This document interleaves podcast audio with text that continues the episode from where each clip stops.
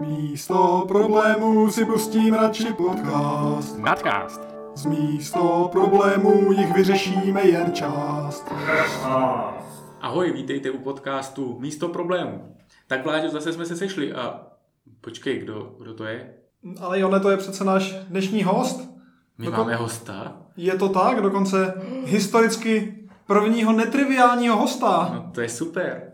A je jim Karel Kubíček, můj kamarád a bývalý kolega, který vystudoval informatiku a teď pracuje ve Švýcarsku. Ahoj Karle. Grüezi wohl miteinander. Ahoj Vláďo. Ahoj všichni. Díky, že jsi přijal naše pozvání. Možná bych se na začátek zeptal, co tě vlastně přivedlo k informatice a bezpečnosti. Během studia na gymnáziu jsem původně očekával, že spíš skončím jako fyzik a změna u mě nastala v posledním ročníku a trochu dáno dobrým učitelem informatiky, ne tak dobrou učitelkou fyziky a tím, že mi ten informatik řekl, že pokud bych šel na informatiku, studoval pár let informatiku a pak se rozhodl jít na fyziku, tak stále zužitkuju všechny své zkušenosti a znalosti. Zatímco tím opačným směrem to zas tak moc užitečný není, tak jsem zkusil informatiku a nakonec jsem zjistil, že pro mě je snaží dělat výzkum v informatice a po celou dobu mě vlastně lákal výzkum, takže z tohoto pohledu jsem zjistil, a jaké možnosti mám a už mi ta informatika zůstala. A kdy tě poprvé napadlo, že by se mohl věnovat té stránce bezpečnosti? Bezpečnost to byla možná na dně otevřených dveří laboratoře Croxu, a kdy Eh, Můžeš možná posluchačům přiblížit, co, co je to za laboratoř? To je laboratoř bezpečnosti a na fakultě informatiky Masarykovy univerzity. A tam jsem jenom zašel se poptat na to, jaké jsou zajímavé předměty v oboru a potom a mě toto nasměrovalo tím směrem. A také skupina dobrých lidí, takže Můžu potvrdit. Ta, ta, ta, také jsem z této laboratoře. A ve výsledku mě rozhodně nasměrovali hodně lidí, takže rozhodnutí tím, s kým vlastně chci trávit čas a kdo chci, aby mě vedl, od koho se chci učit, mě ve výsledku mnohem víc nasměroval než nějaké moje rozhodnutí vlastní. A můžeš nám teda osvětlit, co přesně myslíš tou bezpečností? Kde se s tím můžou běžní lidé setkat? Zatímco angličtina rozlišuje mezi pojmy safety a security, kdy safety je bezpečnost nějaká fyzická, tak v té informační bezpečnosti se bavíme o security, kde většinou myslíme nějakou ochranu dat. A rozhodně se s tím setkávají lidé každodenně, takže pokud prozdáme na internetu, tak dneska protokoly neboli ta definice té komunikace, jak probíhá, stanovuje, jakým způsobem ochránit ty data před tím, aby je někdo mohl pozorovat nebo modifikovat, případně z, a zneužít sám si přivlastnit. A v, typicky v té bezpečnosti se to řeší šifrováním, takže data se dají šifrovat, tím potom je ne, nelze sledovat. Šifrování vlastně spadá pod kryptografii, o které jsme se už bavili v prvním díle a určitě se k ní někdy vrátíme. Ale ta bezpečnost je teda mnohem širší pojem. Rozhodně padá pod ně třeba i ochrana osobních údajů, které se věnuje teďka, takže anglicky privacy. To je obor, ve kterém spíš stavíme na těch poznacích už a z šifrování, nebo to je pro nás nějaký základní prvek, ale nezajímají nás jenom obsah těch dat, zajímá nás i existence dat samotných, takže vůbec to, že já s někým komunikuju, může být a jako citlivá informace. A také tam spadá celkově jako pozorování uživatelů a co dělají a odvozování na základě toho jejich návyků a podobně. Z čeho by teda takový běžný uživatel internetu, řekněme, měl mít strach ohledně ochrany svých údajů osobních? Pokud se bavíme na, v rovině ochraně osobních údajů, tak asi toho, že o vás někdo bude vědět až příliš. Někomu může být nepříjemné, když v Anglii například otcovi nějaké dívky přišel šel leták od Teska že, a teďka nabízí slevněné věci pro děti, takže plenky a podobně a říkal, že to přece není možné, aby toto byla cílená reklama na něj a o pár týdnů později se omlouval, že jeho dcera je těhotná. Takže takovéhle informace se dají najít a z toho, co uživatel dělá a to jsou právě ty další informace, které sleduje o vás typicky nějaký obchod nebo přímo poskytovatel reklamy. Co si pak myslíš o takovém tom argumentu, kdy lidé říkají, ale já přece nemám co skrývat? Toto je dobrý argument a pokud někdo přemýšlí o tom, jestli ho sleduje bezpečnostní služba, možná pokud nemáte co skrývat, tak vás srovná cíleně nesleduje nějaká bezpečnostní služba, ale každý je rozhodně zajímavým cílem právě na to maximalizovat zisk firm, které prodávají nějaké zboží a firm, které na tom vydělávají skrze reklamu. To, jak se vás tohle dotkne, to už je hodně individuální. Můžete mít pocit, že máte raději personalizovanou reklamu, to je v pořádku. Problém může pak nastat, pokud nastane nějaký nečekaný únik dat. Spousta databází už je veřejně známá, unikly v nich údaje, na základě kterých by někdo vás, teďka už budu hypoteticky, třeba pokud by vás někdo zacílil, je schopen zjistit, v jakou dobu a chodíte do práce a potom přijít a během toho zbylého času vám vykrást byt. Takže takto soukromé údaje se dají najít jenom na základě těch metadat, na základě toho, co říkáte tím, jak používáte služby. Ve výsledku se to může projevit i v tom fyzickém světě. Co byste dal lidem doporučil, aby zlepšili ochranu svého soukromí? Možná na začátek by bylo fajn jenom si uvědomit, že je potřeba o tom přemýšlet o tom tématu, protože to téma je značně ignorováno. Typická reakce, když uvidíte nějaké podmínky, nějaké služby, tak je, že to přeskočíte a přijmete. Takže možná první změna je vůbec vědět o tom, že se něco děje a vědět, jaké máte práva a jaké máte možnosti. Ale tohle je hodně taková všeobecná a až možná abstraktní rada, takže kdybych měl jít k nějaké konkrétní, tak nebudu dávat takovou radu k ochraně osobních údajů, ale možná a spíš k té bezpečnosti. Tak abych byl konkrétní, tak bych mohl vyjmenovat nějaké nástroje, tak co je užitečné rozhodně a snadné začít používat, tak je Password Manager, například Bitwarden, se kterým pak nemusíte si pamatovat už a všechny možná hesla, ale místo toho budete mít a jedno všeobecné heslo, které bude použité pro odemčení toho password manageru. Navíc to za vás umí řešit, když z nějaké služby třeba uniknou hesla, tak nahrazení tady těchto hesel. Dále si myslím, že je fajn používat nějaké rozšíření do prohlížeče. Úplně základní může být blokování reklam. Jsem spíš než Adblock doporučuji uBlock, ale nejenom ho nainstalovat a zapomenout na něj, ale po instalaci otevřít nastavení a pročíst si, co jsou možnosti, protože má možnost blokovat nejenom reklamy, ale i takzvané trackery neboli nějaké skripty třetích stran, které vás sledují a které potom o vás sbírají ty informace. Takže i tyto umí uBlock blokovat, pokud si nastavíte a nějaké privacy před volby. A další jednoduchá změna je začít používat dvoufaktorovou autentizaci. Takže kromě hesla, kterým se přihlašujete, musíte použít i nějaký jiný vstup k tomu přihlášení. Často to znáte jako SMS, ale pokud máte možnost zvolit něco jiného než SMS, jako ten druhý faktor, tak je to rozhodně lepší. Dá se nainstalovat třeba aplikace do běžných smartphonů, například Google Authenticator. Pomocí toho máte mnohem bezpečnější ten druhý faktor. No a on je tam nějaký problém s těma SMS-kama? Je. Tak, jak jsou mobilní sítě vytvořeny, tak se dá SMS ukradnout od někoho, takže není to úplně triviální akce, ale pokud si umíte zaplatit jako útočník pár set dolarů, tak jste schopni získat SMS dřív, než ji získá ten pravý adresát. Hmm. Dokud bude tenhle problém, tak bych doporučoval rozhodně používat vyhrazenou aplikaci.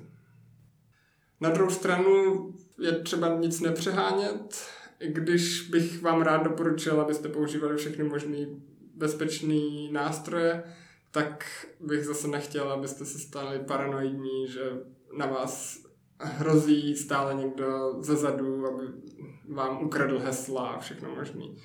Sice jste cílem pro vyšší zisky na reklamě a podobně, ale pravděpodobně opravdu nejste cílem na to, aby vám někdo přišel vyhrožovat na základě toho, co jste někde vyplnili na webu. Ale to, že jste paranoidní, ještě neznamená, že vás nesledují. Tak díky za tipy, ale ty se tímhle tématem teda zabýváš víc, že jo? Děláš výzkum na ETH v Curychu. Mohl bys nám popovídat trošku blíž, co přesně děláš? Rozhodně.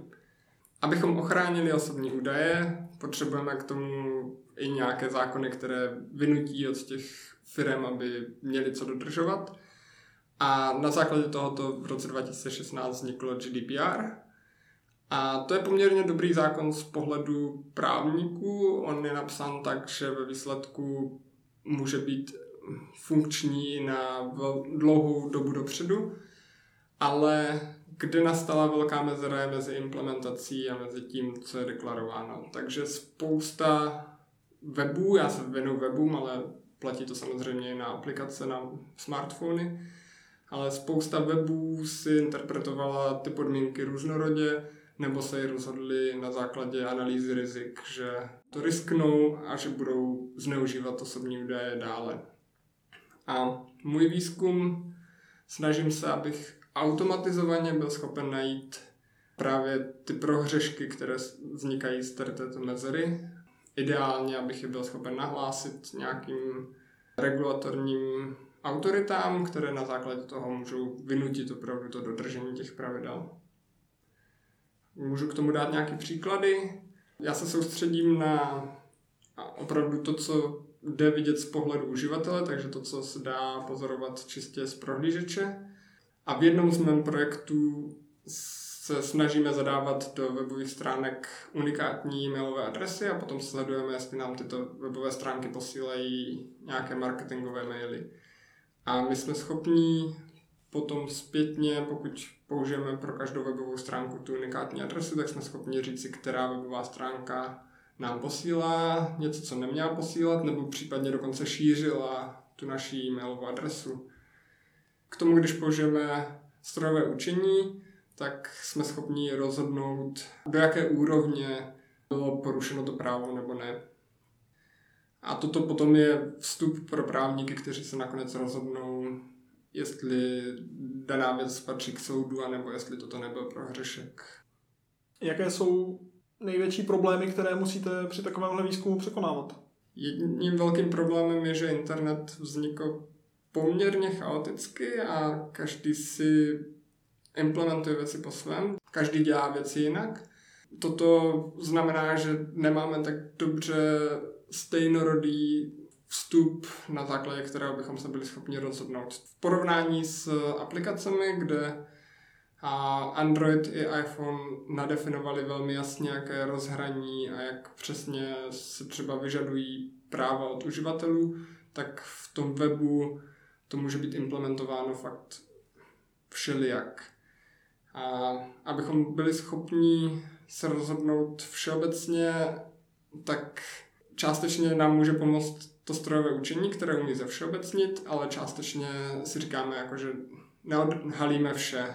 A cílem je, pokud proskenuju milion webových stránek a jsem schopen u 40 tisíc z nich se rozhodnout, jestli ten zákon dodržují nebo ne, tak je to lepší, než kdybych byl schopen udělat ne tak detailní rozhodnutí pro všechny webové stránky. A jak to vidíš do budoucna v tomhle směru? Svítá nám na lepší časy? Změny budou určitě na obou frontách, takže na úrovni toho práva, které se musí vyvíjet a které tomu GDPR je třeba doplňkové rozšíření e-Privacy Directive, které popisuje mnohem konkrétněji a dané implementační, jak má být implementována ochrana osobních údajů. A takže to bude, budou nové zákony a stejně tak budou změny v těch technologiích. Ty změny v těch technologiích asi vedou víc k té unifikaci, tak jak známe z těch smartphonů. A například Google je ten, kdo se v tomto snaží protlačit své změny, ale problém, který tímto nastává, je, že Google ještě víc prohlubuje svou dominanci na trhu proti tomu, i kdyby jeho návrhy byly praktické pro uživatele, tak toto se nebude líbit ostatním hráčům na trhu a budou to bojkotovat. Já to vlastně i podporuji, tento bojkot, protože by to vytvořilo větší nerovnost a pak by to umožnilo v budoucnu Google zavést téměř cokoliv. Netroufnu si soudit, jak přesně to dopadne, ale těma to cestama se to bude vydávat. Mhm, tak díky moc za zajímavý vhled do tohohle odvětví. Zní to, že tady vykonáváš spoustu náročné práce. Kompenzuješ to nějak? Odpočíváš taky někdy? Odpočívám. Ve Švýcarsku se to nabízí pěkně. A dělám spoustu outdoorových aktivit. Snažím se už od té doby, co jsem začal s doktorátem, tak rozlišovat opravdu pracovní dobu a pak volný čas. Bohužel korona tomu moc nepomohla a toto se zhoršilo, takže to rozlišení už není tak striktní, je těžký přesednout si z židle na židli doma, abych změnil, jestli zrovna pracuji nebo jestli mám zrovna volný čas. Ale o víkendech v zimě jezdím na skialpy a během léta hiking a také se věnuju paraglidingu. Paragliding. Hm. To zní jako dost zábavná činnost. Eh, mohl bys nám o tom něco povyprávět, eh, jak se k tomu dostat, eh, na jaké úrovni sám seš paraglidingu? Já jsem uvažoval někdy, že bych si jako zaplatil tady ten zážitek, ale to se tam o mě postarají odborníci, si představuju. Ale ty se věnuješ paraglidingu asi jinak. Já jsem ani nikdy neskusil tandem, ale jak jsem se k tomu dostal přes mého kolegu v práci, hmm. který se paraglidingu věnuje a, a mě to znělo jako do, zajímavý koníček, když se stěhuju do jiné země, tak s čím začít.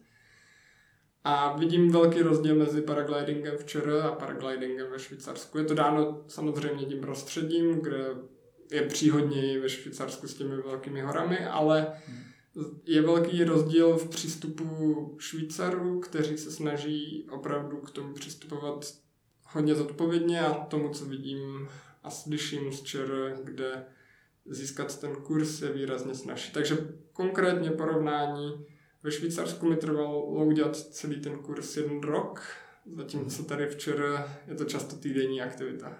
Ty jo, tak to je velký rozdíl. No a tak co obnáší ten kurz? Co všechno se musíš naučit, abys mohl takhle lítat?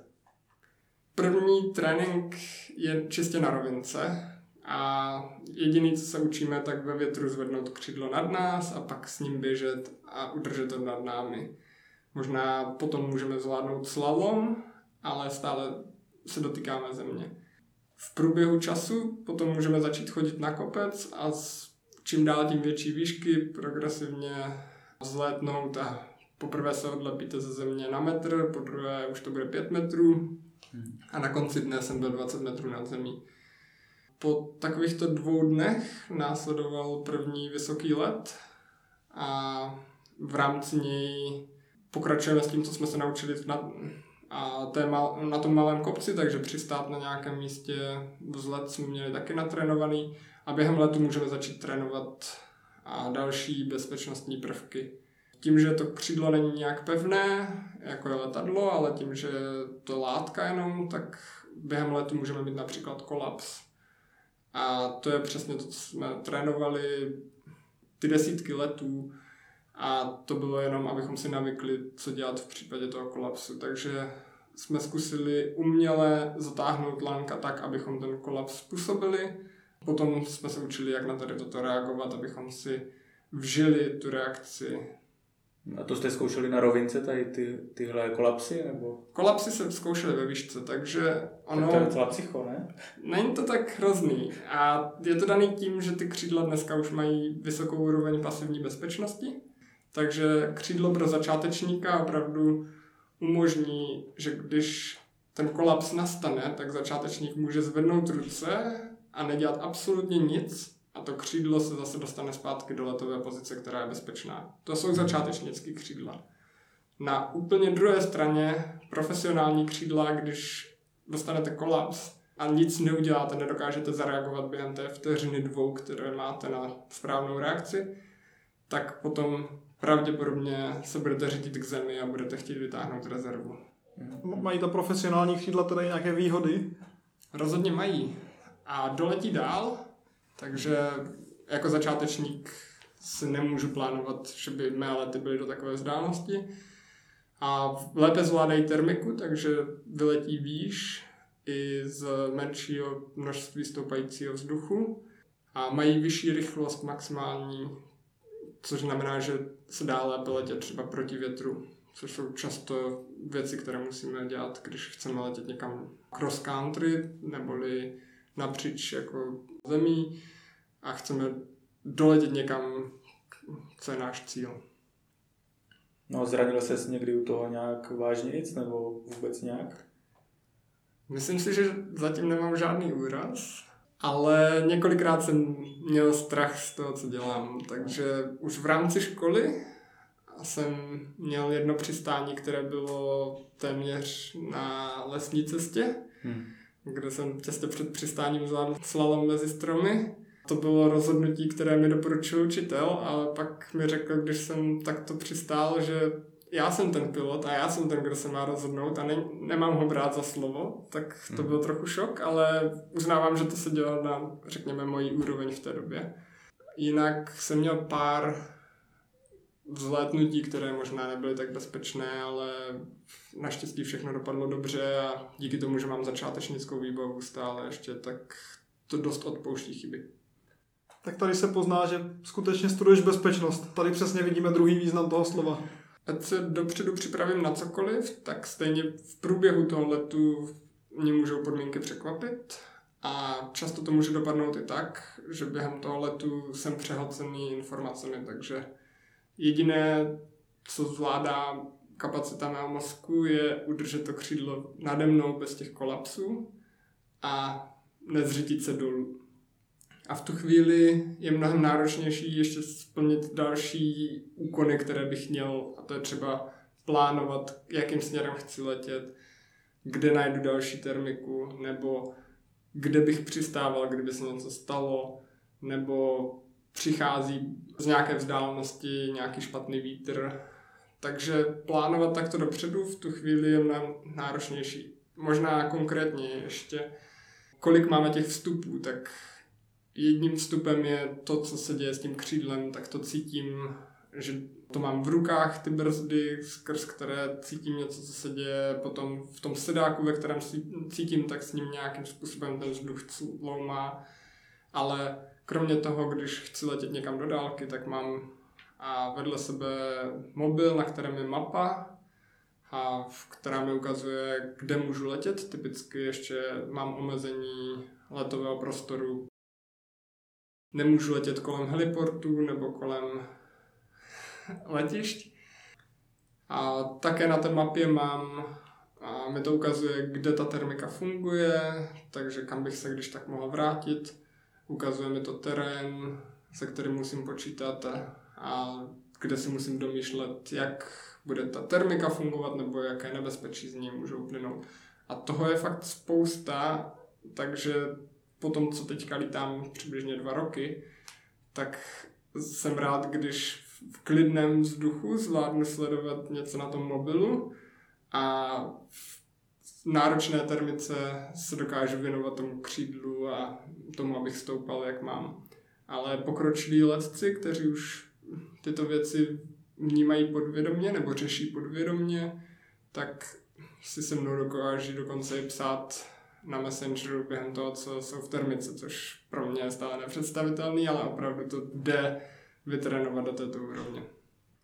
Někteří holanděné při cestě na kole oběma rukama píší SMSky, ale tohle je teda dotažené trošku dál. No a tak eh, mohl bys sdílet i třeba nějaký právě naopak hodně dobrý zážitek z toho, nebo co, na co vzpomínáš rád, co si rád připomínáš, jestli se ti povedl nějaký pěkný let nebo zviděl něco z výšky. Každý let může být krásný tím výhledem, protože jste najednou ve výšce, ve které jsou jenom ptáci, nebo zase ne tak vysoko jak letadlo a tím pádem vidíte a třeba les vidět z hora pro mě stále velký zážitek. Mm. Jinak mezi největší zážitky možná start ze čtyřtisícovky, mm. Alilhorn, kde už fakt cítíte, že vzduch má jinou hustotu a ono se to pak i chová jinak. Musíte běžet rychleji, abyste odstartovali. Další takový zážitek byl můj jeden z mých nejdelších letů, přelet nad hřebenem Brincergrad, během kterého jsem téměř nic nemusel dělat a 30 km souvisle jsem letěl a měl jsem stále stoupající vzduch, takže to bylo úplně snadný s krásnýma výhledama. no, tak Švýcarsko je asi celý krásný, že s těma horama. A tak ještě se zmínil to hajkování, já mám výlety moc rád, tak mě zajímalo, jestli jsi spíš ten, co rád zdolává vrcholy, nebo jaký způsoby výletu preferuješ, jestli třeba s přespáním někde, nebo tak? Asi jsem všeobecný hiker a nechci být jednoho typu, takže když mám čas na to, abych mohl přespávat v horách, tak velmi rád budu přespávat. Když mám jednodenní výlet, tak zvládnu něco kratšího a budu z toho mít radost taky. V tomto si myslím, že mám teď víc možností s tím křídlem, protože musím vylézt jenom nahoru a dolů můžu letět. Jo, to zní dobře. Křídlo ti dává křídla. A když bychom mluvili o těch výletech, tak jestli máš v České republice nějaký oblíbený místo na výlety, nebo oblíbený hory, nebo nějaký, jestli bys doporučil třeba posluchačům, nebo mě, kam bych se mohl vydat, kde to je hezký, kde se ti líbí.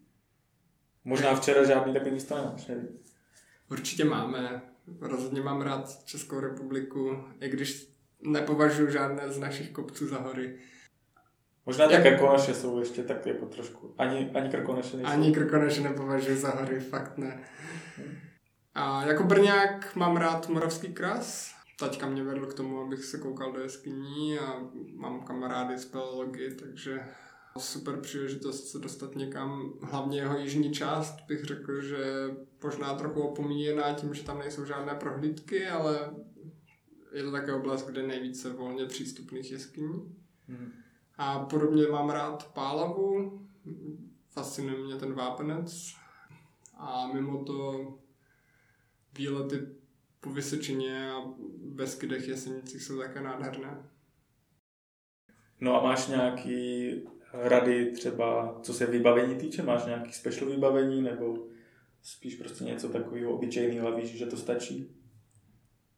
A potom, co jsem začal dostávat švýcarský plat, tak jsem si nakoupil spoustu výbavy. Zpětně jsem si uvědomil, že možná ne všechna výbava, kterou jsem si nakoupil, tak mi za to stojí, protože mám třeba svoji Goratexovou bundu větší starost, než jsem měl předtím o softšelovou bundu.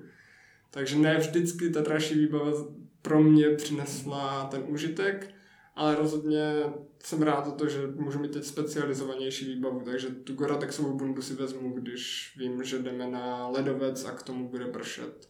Mm. Ale a spousta věcí se dá zvládnout i s lehčí výbavou. Často cena za to je, že batoh je těžší a já jsem do té doby během studentských let jsem absolvoval spoustu hajků s 20-30 kg batohem a teď poznávám, jaký to je, když mám jenom 10 kg batoh a to je v něm i křídlo. Takže a tahle změna byla příjemná a umožňuje mi víc, ale není to tak, že bych kvůli tomu najednou měl všechny výlety snažší, jenom se mi posunula ta laťka toho, co můžu dělat a zase jdu tak, až jsem klidně do vyčerpání, ale do radostného vyčerpání. No takže když většinou vylezeš na nějakou horu, tak to je, řekněme, nějaký problém, který potřebuje vyřešit, rozložit sil a takové věci. Jak k tomu přistupuješ, jak plánuješ třeba výlet, nebo eh, když se dostaneš do nějaké krizové situace, což předpokládám, že se stalo, mohlo tě překvapit třeba nějaký počasí, tak eh, jak to v těch situacích zvládáš? Všeobecně od té doby, co jsem začal s paraglidingem, tak jsem zjistil, že sleduju počasí mnohem víc a ani moc nechodím na výlety, když je počasí horší, takže neznám v poslední době, že bych měl moc výletu, na které mě rychle překvapilo drsné počasí. Ale plánování je rozhodně podstatná část a řekněme, že když je pátek odpoledne, tak často místo toho, abych dokončoval projekt, tak už koukám spíš na mapu a na předpovědi a podobně. A rozložení sil, pokud se jedná ten výstup na tu čtyřtisícovku, tak tam možná už jsem i přemýšlel nad tím, kdy mám zabrat a kdy ne, ale jinak jsem to zatím neřešil. Jediný co, tak musím vědět, že i kdybych měl jít na ten kopec, tak musím mít vždycky energii na to, abych se šel dolů, i když sebou beru křídlo, protože nemusí být dobré počasí. A z tohoto důvodu vždycky abych to otočil dřív. A taky možná stojí za to zmínit, že nedojít na vrchol není nic špatného, takže spoustu mých výletů jsem skončil, otočil jsem to a jednou i 20 metrů pod vrcholem, jenom protože se mi nelíbil a let, po kterém bych měl dolézt k vrcholu a ten sráz pode mnou. To je rozumný, moudrý. To docela dost zní, jako že to není jenom o těch fyzických schopnostech, ale i o nějakém tom nastavení v hlavě, že jo? Teda. Rozhodně. A profesionální lesci jsou často schopnější než amatérští jen tím, kde mají ty limity v sobě. A když to přeženu, tak historicky spousta horolezeckých rekordů padla díky tomu, že se používaly drogy na omezení právě toho, jak se člověk bojí a podobně a manipulovat s přirozeným instinktem. Ale já asi nevidím své cíle tak vysoko, abych musel tlačit něco proti své hlavě a raději si poslechnu, pokud mi hlava říká, že tohle za to nestojí a vzdám to. Jediné, co mi někdy v hlavě vadí, co bych rád vypnul, je třeba výšková nemoc, kterou cítím poměrně silně, hlavně pokud přespávám vě- větší nadmorské výšce. Ta se u mě projevuje nevolností a malátností až skoro k zvracení a to rozhodně cítím, že mě omezuje. Tak to si vybral docela zajímavý koníček s tím letáním v tom případě. A ano, během létání je to taky problém. A zatím můj nejdelší let byl 4 hodiny. A poté jsem přistál, byť na vrcholku hory, ale musel jsem přistát, jak jenom rychle to šlo, protože jsem nechtěl za prvé zvracet a za druhé jsem byl podchlazený, protože jsem nečekal tak dlouhý let. A je to typický problém, sám mám i nevolnost z pohybu, takže já třeba nedokážu číst knížky v autě. Řeší se to podobnýma práškama jako v tom autě, tak paraglidisti si dávají podobné prášky, ale třeba podpořené kofeinem, aby u toho neusínali. Že lítáš ve Švýcarsku, to chápu, ty hory jsou vysoký a dá se to tam líp. Tak mě zajímalo, jestli jsi lítal i v České republice někdy. Teďka, když jsem přišel na návštěvu, tak jsem sebou vzal křídlo. Byl jsem předtím s kamarády v Rakousku, kde jsem s ním lítal a doufám, že tenhle víkend bych se mohl proletět z Pálavy, ale uvidím. Hmm.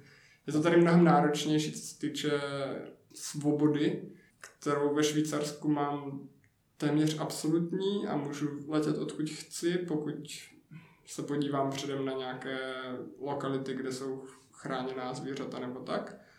Ale včera před každým letem musím kontaktovat místní paraglidistický oddíl a domluvit s nimi podmínky, jestli letět můžu nebo nemůžu, což mi přijde mnohem víc omezující.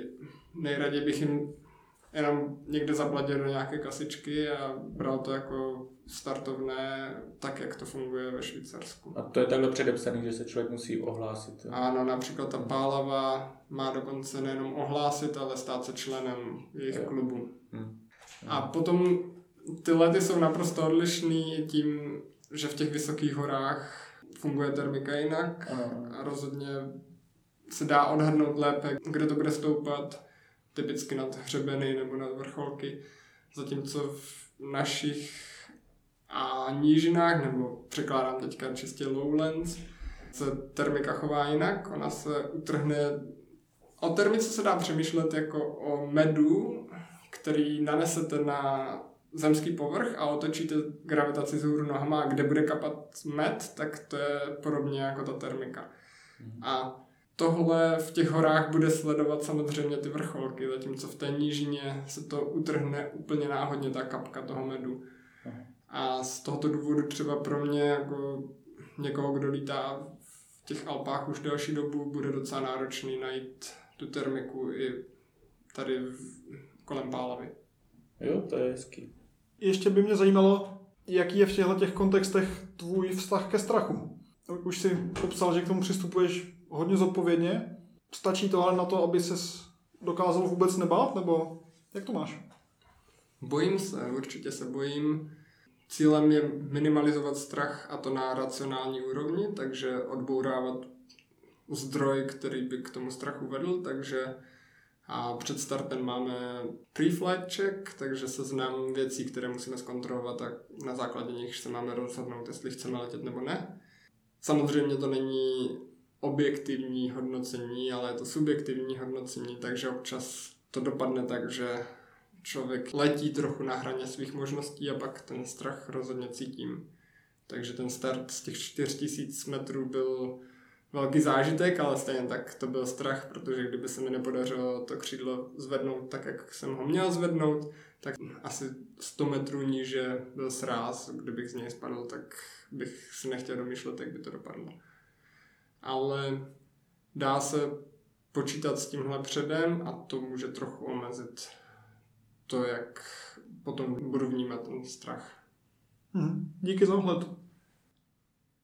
No a když je teda špatné počasí, jak se ti daří odpočívat a trávit volný čas? A změnilo se tohle nějak po tom, co jsi přišel do Švýcarska? A moje volnočasová aktivita na špatné počasí jsou asi deskové hry. Řekněme, že mám trochu problém mít tu větší skupinku kamarádů, kteří by se mnou deskové hry hráli ve Švýcarsku. Navíc v době korony tenhle koníček téměř odpadl. Další volná časová aktivita, kterou dělám, tak je akroyoga, ale nejraději dělám venku a, a pak také záleží na tom počasí. Mohl bys trošku přiblížit pojem té akroyogy? Asi to bude nějaká yoga, jsem si domyslel, ale... Je to párové cvičení a inspirované jogou, kde jeden z nás je v roli báze a druhý v roli letce. Báze leží na zemi typicky, úkolem báze je držet letce ve vzduchu a přitom dospět do různých pozic. Pro mě, proč mě tady toto láká, je, že jsem chtěl nějakou aktivitu, ve které se i trochu protáhnu, to je ta část té jogy v tom. Zároveň samotná yoga by mě asi nebavila a akroyoga do toho přidává třeba i nonverbální komunikaci pro mě, protože spousta těch věcí, typicky jsem báze a spoustu věcí od letce se dozvím jenom na základě toho, jak se na mě tváří nebo jak se jim kroutí tělo a na základě toho si domýšlím, co mám udělat lépe.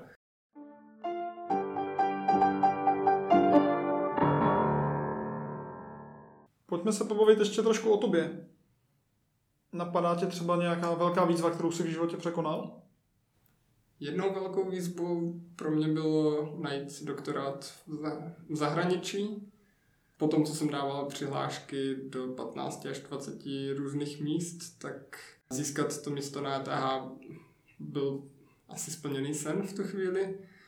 Možná pro mě zajímavější zkušenost je to, co následovalo po té velké výzvě, kdy slyším třeba, že lidé, kteří chtějí uběhnout maraton, tak potom, co splní ten maraton, tak mají najednou prázdno a podobně tak já jsem měl možná první půl rok nebo i rok na ETH takový pocit, jako co ještě mám dosáhnout, pokud jsem se dostal semka, když mě to překvapilo opravdu, že jsem se tam dostal.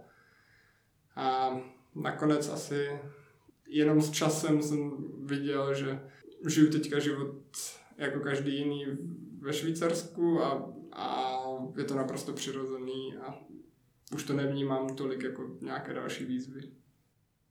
A jaké vůbec pro tebe teda bylo se adaptovat na to Švýcarsko? Na ten sociální život to tak? Um, stále mám problémy se potkávat se Švýcary a dělat si švýcarské kamarády. Korona to zkomplikovala ještě mnohem více, ale i předtím um, byl problém, že kamarádi, které znám ze Švýcarska, tak často byli kamarádi jenom pro danou aktivitu. Takže jsem měl kamarády pro akrojoku, měl jsem kamarády pro volejbal, ale chybělo mi od těchto Švýcarů, abych pozval kamarády z akrojogy na výlet do hor. Takže většina té mé komunity je ve výsledku, jsou lidé ze zahraničí, kteří tam byli v podobné situaci jako já. Dál bych se chtěl zeptat, jaké máš v životě hodnoty? Co tě motivuje, co tě inspiruje? pro svou vědeckou činnost vidím jako motivaci to, že bych chtěl pomáhat lidem a chtěl bych řešit praktické problémy, které opravdu vnímám v ochraně osobních údajů. A v svém normálním životě vnímám jako motivaci neškodit přírodě a snažit se zachovat přírodu v dobrém nebo v lepším stavu, než byla a, a žít celkově v souladu s přírodou. Pro inspiraci asi nejsem schopen pojmenovat jeden konkrétní zdroj, ale naopak spíš cítím, že když jsem odpočinutý, alespoň mentálně, tak mě ty nápady přichází a potřebuji mít spoustu výjemů a v takovou chvíli. Takže sledovat, co se děje nového, a protože dělám výzkum v tématu, v oboru, ve kterém se stále něco mění a z toho samotného přichází často inspirace. Pak mě napadá taková možná trošku zvláštní otázka, ale uměl bys říct, jakým způsobem uvažuješ o světě? Máš nějaký vlastní zajímavý pohled? A filozofie mě celkově zajímala, minimálně v mládí a inspirace jak řeckými filozofy nebo potom i nějakými filmy a podobně. Matrix mě rozhodně ovlivnil.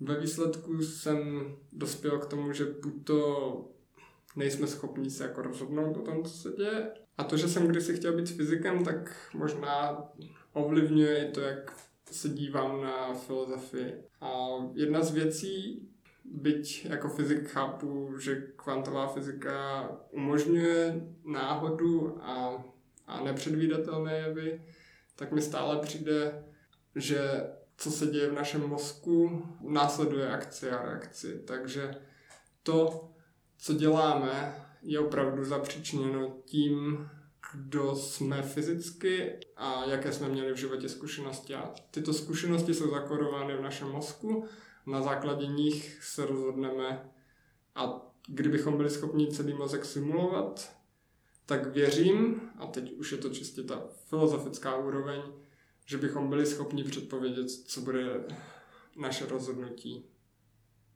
Ale tahle filozofie není dobrá motivace k životu. Nemáte z toho vzít jako ponaučení, že všechno je dáno a že vaše rozhodnutí nemá žádný smysl.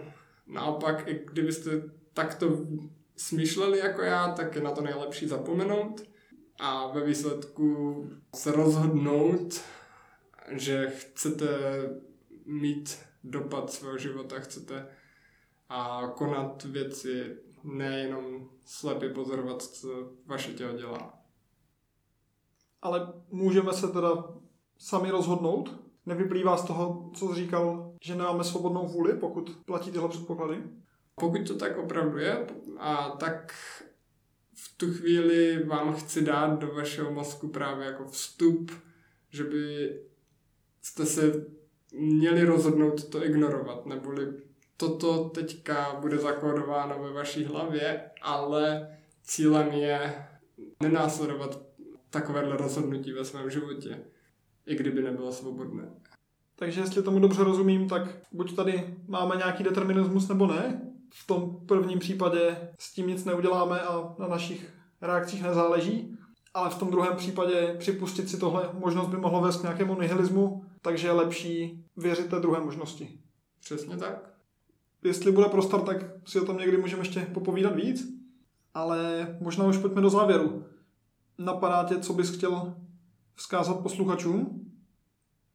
Možná pokud platí ta první varianta, tak si ani moc nemůžeš vybírat, ale klidně se nad tím zamysli.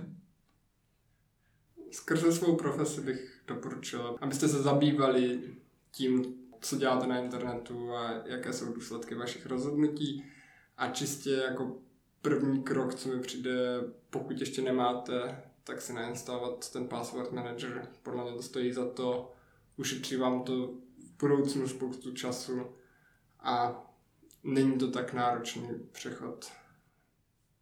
Tak jo, tak tím završíme dnešní let a pomalu přistaneme. Tak díky moc, Karle, že jsi přišel. Díky všem, že jste to doposlouchali až sem. Taky moc díky, Karle. Já vám taky děkuji. Dneska to bylo trošku jiné než obvykle, ale dotkli jsme se témat přemýšlení a řešení problémů z nových úhlů a myslím, že si z toho můžeme všichni něco odnést. Mějte krásný den a budeme se těšit zase příště. Ahoj. Ahoj.